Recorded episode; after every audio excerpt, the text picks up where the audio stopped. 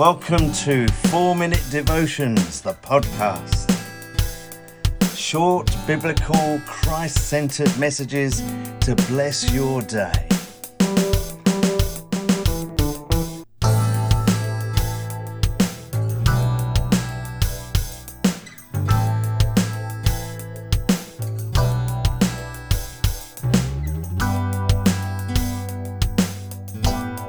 Are you ready to dive in?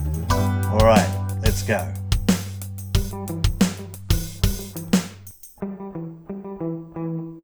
God in the storm. Sometimes stuff happens, and it's not our fault. We didn't sin. As far as we know, we haven't mistreated anybody. But something went wrong. Something hit the fan, and we've been caught in the ugly mess. It doesn't seem fair. When David found himself on the end of King Saul's insane jealousy and almost on the end of a spear, he asked, What is my crime? Now that reminds us of another time someone was arrested and punished with no evidence of wrongdoing. What crime has he committed? asked Pilate, talking about Jesus, of course. But they shouted all the louder, Crucify him. That's in Matthew 27 23. Sometimes people are innocent, but the storms still rage against them. For us as believers and followers of Jesus, it is part of living in a fallen world, a world tainted by sin and occupied by humans who are dead in their transgressions and sins, as we read in Ephesians 2 1. It is also part of being on a journey towards the kingdom of God and Christ likeness. I came across this phrase God uses the storm to form and transform. If we are willing, God will use the storms of life to form Christ in our hearts and transform us from disobedient sinners to willing saints, from lost sheep to men and women of faith.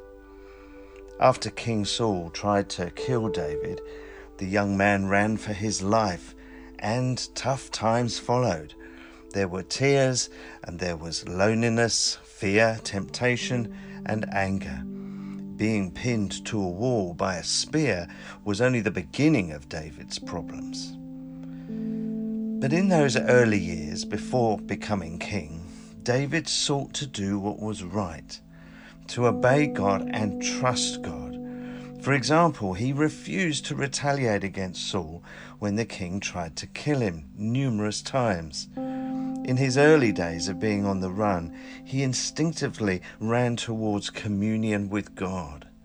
Psalm 57 reveals the prayers of the young man hiding in the cave of Adullam expressing praise and faith in the Lord's power and might.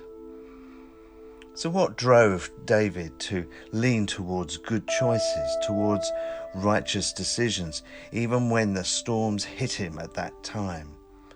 Perhaps a clue is found in his attitude, the attitude that says, I will keep my integrity through this difficult time.